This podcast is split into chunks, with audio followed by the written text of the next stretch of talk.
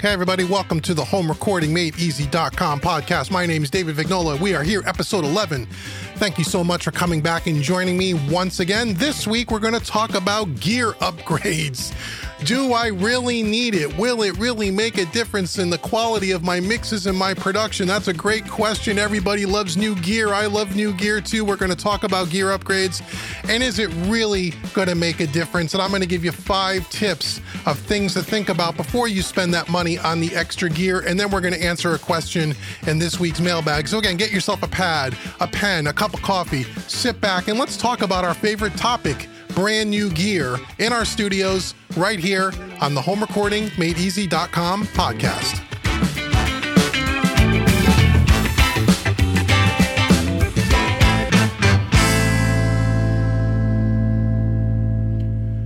Okay, everybody, welcome back to another episode of the Home Recording Made Easy podcast. Thank you so much for joining me, and thank you for coming back for week 11.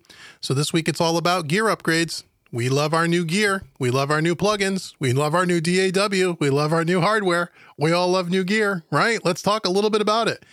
Gear upgrades. Have you convinced yourself that you just need that piece of gear? Yeah, you know, it's not that I really want it, Dave. I need it because if I get it, my music's going to sound much better. My mixes are going to sound much better, right? Have you had that conversation with yourself or with your spouse recently? We all have. I do it every single day. Believe me, I can relate, my friends. We all do it. We all love new gear. We got some extra cash, right? We saw the latest fad on YouTube that will help our recordings and our mixes sound amazing, right? Someone was on YouTube telling you, you have to get this piece of gear. You might even see one of my videos that was telling you, you got to get this plugin. Although I very rarely say you have to buy anything. There are some plugins where I recommend and say you ought to have them as a great utility and your mixing tool bag or toolbox as it is. But I never say you need to have. You may want to have. The gear make a difference? Yes, the gear does make a difference if you know how to use it. Is it all hype that if you buy really good gear that it really doesn't help? No, not really. That's not really true. Gear matters. Engineering skill, chops, and understanding of how to use the gear or the plugins makes way more of a difference than the gear in and of itself. But the gear does matter. It does on some level. But we saw that thing on YouTube and we have to buy new gear. And now we start justifying it to ourselves. Then we justify it to our significant other. And then we get the credit card out of our pocket. We buy that new piece of gear and you get it into your studio. And have you ever been a little let down where you go, you know, that guy on YouTube was using it, boy, it sounded much different. I don't know. It didn't really help me the way I thought it was going to help. And then worse than that, 2 or 3 weeks later, or after the 30 days that you can't return it anymore, you find yourself selling it at 75% of its original cost on eBay. How many of us done that? I could tell you stories that make your head spin when it comes to that topic. So we all do that, right? We've all done it. And now we got to be rational because this is part of the studio biz, portion of our podcast. Again, talking to you as a home studio business owner, even if you're not really a business owner, but start thinking about it as a business. Especially if you want to make money at it one day, if you're not already. We got to look at it as an investment and say, is this new piece of gear really something that I need? Is it really going to help my studio and my studio business? And more important, the quality of my work move forward. Okay, that's what we should be asking. Does it really make sense? So here's an example, okay? You're considering a gear upgrade or a plugin upgrade. Let's just say plugins, okay? Everyone loves plugins. There's another company that comes out, the 50th company that makes this awesome, I mean this amazing version, the best version ever, they say, of the 1176 compressor, right? We all know about the 1176. Every freaking company in the world makes one. Right? Not only in plugin format, but how many hardware companies do you see nowadays making their version of the 1176 at 1/3 the price of what the Universal Audio 1176 hardware costs? How can that be? You know, the 1176, if you bought it brand new, is easily a couple of grand by Universal Audio. You can find 5 other companies that make their version of it, looks exactly the same, has 1176 or 76 somewhere in the name, and they're selling it for $600. How can that be? How can that possibly be? Is it the same thing? But let's talk about the plugin. So you're going to buy this new 1176 plugin because it's supposed to be the best. However, you have 3 others already by 3 different manufacturers. First thing you got to ask yourself is, listen, you got to be realistic with yourself, okay? What you need and what you want for your studio are 2 different things. Okay, if you're trying to justify whether you need it, you say, is this new 1176 plugin in our example, is it really going to sound any better than the three other 1176s that I already have? Here's the long and short of it is, no, not really. Is it going to sound a little different? Yeah, maybe a little different. Is it going to sound head and shoulders better? Is it going to make your mix sound any better, really? The heart of it is no. Okay, take it from someone who has 7 different versions of the 1176 by Universal Audio, by Waves, by PreSonus. There's 3 of them. Everyone makes one. I have them all. I've listened to them all. They all sound good. Does one sound better than another? Not really. They all sound a little bit different from each other. Yeah. Is it worth going out and spending that money and buying that extra 1176 in your plugin collection? No, I would tell you no. So you got to think of it like that. Is it really going to matter? You got to have an honest conversation with yourself. Now, if you're just because I want it, Dave, I don't really need it, but I want it. I have the money. Can't I just buy it? Sure, go ahead and buy it if you want to buy it. But let me give you 5 tips of things that you should consider before you break out the credit card and buy that either redundant piece of gear like the 1176 plugin or even a brand new piece of gear that you don't have that you saw on YouTube and you got to have it because it's going to make all the difference in the world. Before you spend that money, first thing, we're talking more about mixing, right? So let's talk about mixing to make your mix sound better.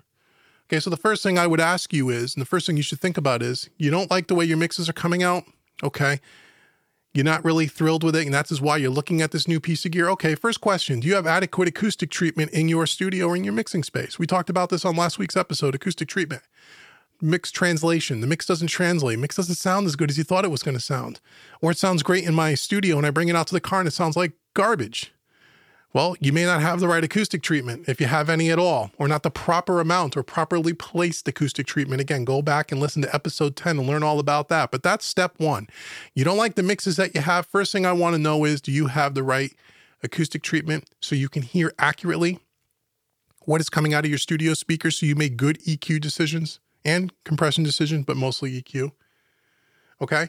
Do you have tip number 2, next question, do you have a good set of studio monitors or headphones? A good set of studio monitors. Again, we talked a little bit about this last week. I'm going to reiterate it again because we're talking about mixing and you have to go buy this new piece of gear to get a better mix. Well, before we do that, do you have acoustic treatment? Second, do you have a good set of monitors? Now, what do I mean by good?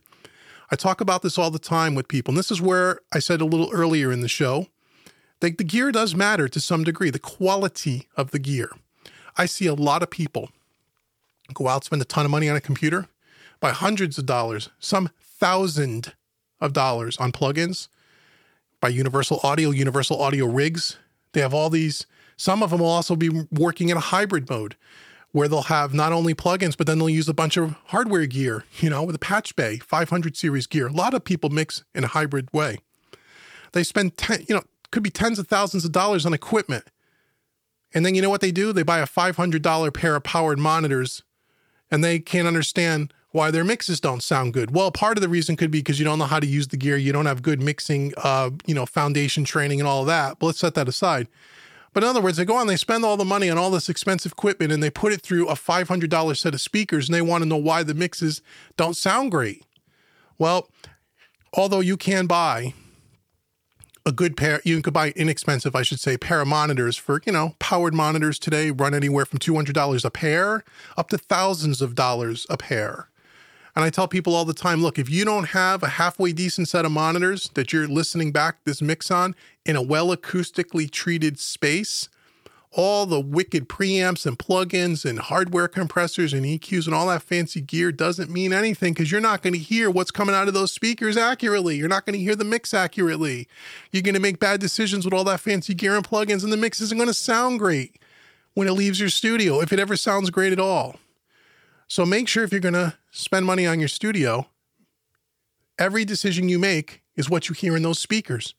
Get yourself a good set of speakers. Now, again, what does that mean, Dave? Good. How much should I spend? Well, it's really all depends. There's many companies out there. They all make good quality products today.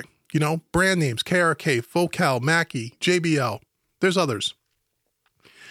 For a decent set of studio monitors, powered studio monitors, you're probably looking in the neighborhood of $1,000 a pair, meaning $500 a speaker, okay?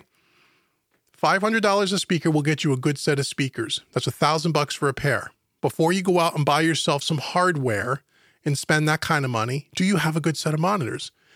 Okay, and again, assuming we're talking about, and you have the right acoustic treatment in the room as well. Okay, so those things kind of go hand in hand. Okay, so acoustic treatment and monitors. Don't put up a great amount of acoustic treatment and get yourself the cheapest set of monitors you can get. Bad idea. Okay, so that's tip number two. Do you have a good set of monitors? Or if you don't want to spend that money on the monitors, because budget is an issue for all of us, so I'm going to use a good set of mixing headphones in its place. A good set of mixing headphones you can have for about $400 to $600 for a good set of mixing headphones, which is cheaper than buying $1,000 pair of monitors, and you don't need to worry about acoustic treatment. What kind of headphones? Well, brand names like Focal, Sennheiser. I think there's other. Those are the two that I know well. KRK probably makes a really good set of headphones as well.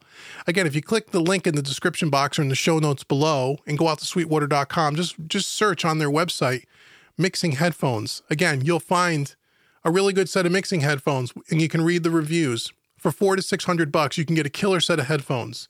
That'll save you some money from buying speakers and acoustic treatment, and it'll make sure that you have a good listening environment in the headphones to make good mixing decisions. That is more important than buying a fancy plugin or a piece of gear, okay? So that's the next thing. Tip number three. If we're talking about recording, getting good recordings, which then you have to mix. Do you have a good mic, and do you have good mic cables? Here's one that I can't even believe. Again, we'll go back to the analogy where they spend all this money on this gear, get this $1,000 microphone, so assume get a really great microphone, and they go out and they buy a $9 XLR cable, you know, that's noisy, that degrades the sound. Cables is one of the most overlooked things in a studio. If you're recording, do you have a decent microphone? Again, doesn't mean it has to be $1,000. But depending on what you're recording, do some research. Do you have a decent microphone? Do you have good microphone cables? Okay, I use a combination of Monster cables and Mogami, mostly Mogami cables. They're expensive. A 20-foot or a 10-foot Mogami cable XLR will cost you $50, $60. It'll last a lifetime. High quality, low noise, good set of microphone cables. Same thing with instrument cables. Make sure you get yourself quality cables. Don't chintz out on the cables. It does make a difference. Again, your system is only as good as your weakest link. That's tip number four. What is the weakest link in your studio? That's where you want to spend the money before you go buy the redundant 1176 plugin or go buy that fancy piece of hardware that you saw someone use on YouTube, because if that stuff does no good if you have a really gaping hole or a very weak link in your recording and mixing chain. Super important, okay? So tip number four, what is the weakest link in your studio? Okay, and then the last tip, tip number five. Maybe you just need to become better at using what you already have.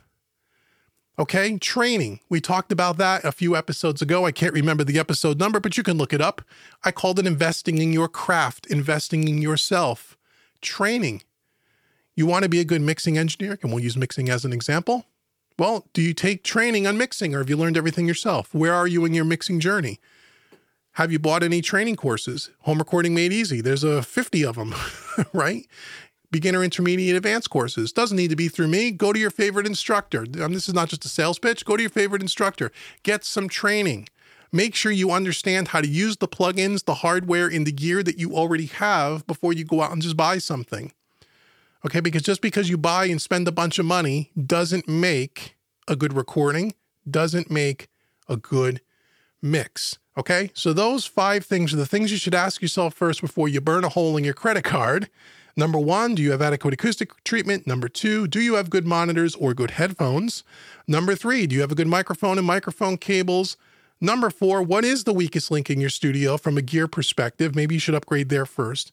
And number five, which maybe should be number one, to be honest, before you even spend any money, maybe you just need to become better at what you already have and maybe some training.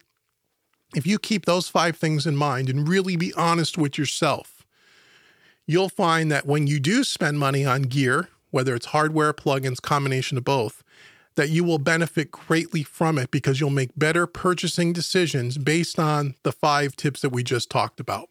Okay, so I hope you found that helpful. Again, rewind the podcast, listen to it again, write down those five things, and really think hard before you decide that you need, and I put that in air quotes, I know you can't see me, need a piece of gear. Will it make a difference? You keep those five things in mind and you'll be able to answer that question honestly and you will make better purchases. So now let's go over to this week's mailbag and let's answer a question from one of our faithful listeners and followers. Head on over to the mailbag.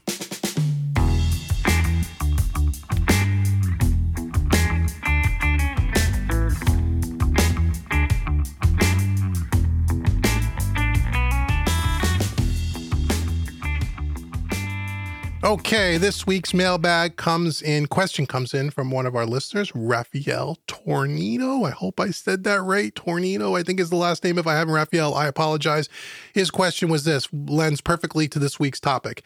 Hi, Dave. What is your opinion on the SSL channel strip? What is your opinion on which SSL channel strip is the best? I have the Waves from several years ago, and I see that you have a demo many other companies' versions. I want to upgrade mine and not sure which one to buy. Any advice? Thanks. Well, this is perfect. Okay, so you have the Waves SSL channel strip, which is a great channel strip, by the way. It's one of the older ones. It's been on the market the longest, I think. Some of the demos that you're probably referring to, Raphael, is the Universal Audio channel strip, as well as some of the ones by Plugin Alliance, I think were the other ones that I did. And they're all great. So again, kind of leans in or lends itself to this week's question. You know, you want to upgrade it, but you're not sure which one to buy. My first question to you, Raphael, is why do you want to upgrade it? What makes you think that the other SSL ones are any better? Now, the first thing is with this, you don't have to spend the money. You could demo it for free, any one of those companies, and see if you really like it. And I would encourage you to do that. Maybe you will find a slight sound difference. Now, coming from someone who actually owns all of these and has actually tested them all, and in your case, you're looking at SSL, and I have a two-part video series on YouTube that I did in 2019, the SSL Shootout, and we shot out all these SSL plugins. And in the end, what did we really find?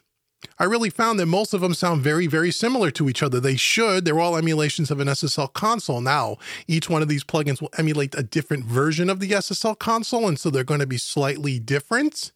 And I mean subtly, and that doesn't mean that you wouldn't want to have one plugin that emulates a 4000G versus a 9000J. They do sound a little different, but overall they sound very similar, okay? So if you're writing in and asking the question that you feel that you're not getting a good mix from the Waves plugin, and by upgrading to a different manufacturer, your mixes are going to sound better. That kind of is what we're talking about this week. Not necessarily. May sound a little different, but is your problem really that you don't like the sound of the SSL by Waves, or is your problem is maybe you're not using it to its most effectiveness? Is that the right word? Maybe you're not using it most effectively, and maybe that's why it doesn't, maybe you're not thrilled with it. I don't know.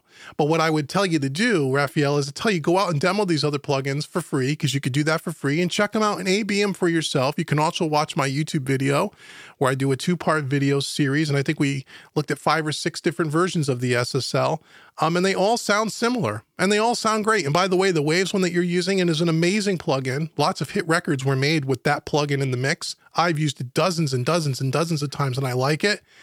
And if I had to choose one SSL channel strip plugin from which manufacturer would I choose? I think in the plugin shootout, I actually chose the one by SSL themselves, Solid State Logic's native SSL plugin, which again is an emulation of a different console than the other ones that we're talking about. But that one seemed to have the most depth and pleasant sounding to my ear personally, which is very, very subjective. So again, you can check out their plugin as well. And I guess you can demo that one, I think, for about a week. Go check them out, demo them and see. But don't fall into the trap of just getting another SSL channel strip that all of a sudden your mix is going to sound vastly better, because that's not the case. It will sound a little bit different. But if you don't have a good mixing foundation, and I'm sure you do, Raphael, if you're a listener of mine, you probably have some of my training courses, which means you're on your way. But just be sure that your problem isn't you and it's the plugin. Or if you just want a different flavor because you just want something a little different than the SSL one that you have, then I would suggest maybe not looking at an SSL channel strip, Raphael. Look at a different one. Look at a Neve channel strip. Look at an API channel strip. That will sound much different than the SSL, and you might find that you like the tone of that even better than the SSL. Look at the Waves Abbey Road stuff. Okay, look at the red consoles. Look at the TG12345 consoles. Those sound way different than the SSL. And maybe that's something that you want and you just don't know it. But the good thing about plugins, you could demo all of them for free. And you can check out a ton of YouTube videos. And I have demos on all these plugins I just mentioned. And you can make a decision for yourself on which one you really like. And if you really do need to upgrade, or maybe you just want a different flavor, or maybe you just need to get better at the one you have. So Raphael, I hope that answers your question, and I hope it helps you make a better informed decision. And I want to thank everyone for listening to this entire podcast. So as I said at the beginning of the show, I want to give you a couple of free gifts. Again, if this is your first time here and you've never listened to one of my podcasts, or you don't even know who Home Recording Made Easy is, thank you so much for joining. First and foremost, hit that thumbs up and give me a nice review if you could. That really helps me on this podcast and encourages me to keep doing more of these episodes if you guys are really digging them. But I want you to go out to homerecordingmadeeasy.com, and right on the homepage, I want to give you all 5 free mixing training courses. It's my gift to you just for visiting homerecordingmadeeasy.com. It's about $200 worth of training, absolutely free. And while you're there, if you want to purchase one of my other training courses, and there's many of them on the website, everything from recording, mixing, mastering, compression, EQ, blah, blah, blah. I want to give you 30% off any one of my training courses. All you have to do is use the coupon code podcast30. That's podcast30. Use it at checkout. It takes 30% off any one of my training courses. And last but certainly not least, and we're talking about mixing and plugins this week, if you really want to learn the craft of mixing in a very non-technical way, by the way, perfect for beginners and intermediates, I encourage you to take a look at MixingMadeEasy.net and see what I have going on over there. It's very self-explanatory. And if you have any questions, you can always email me via the website. And until next week's podcast, I've been Dave with HomeRecordingMadeEasy.com.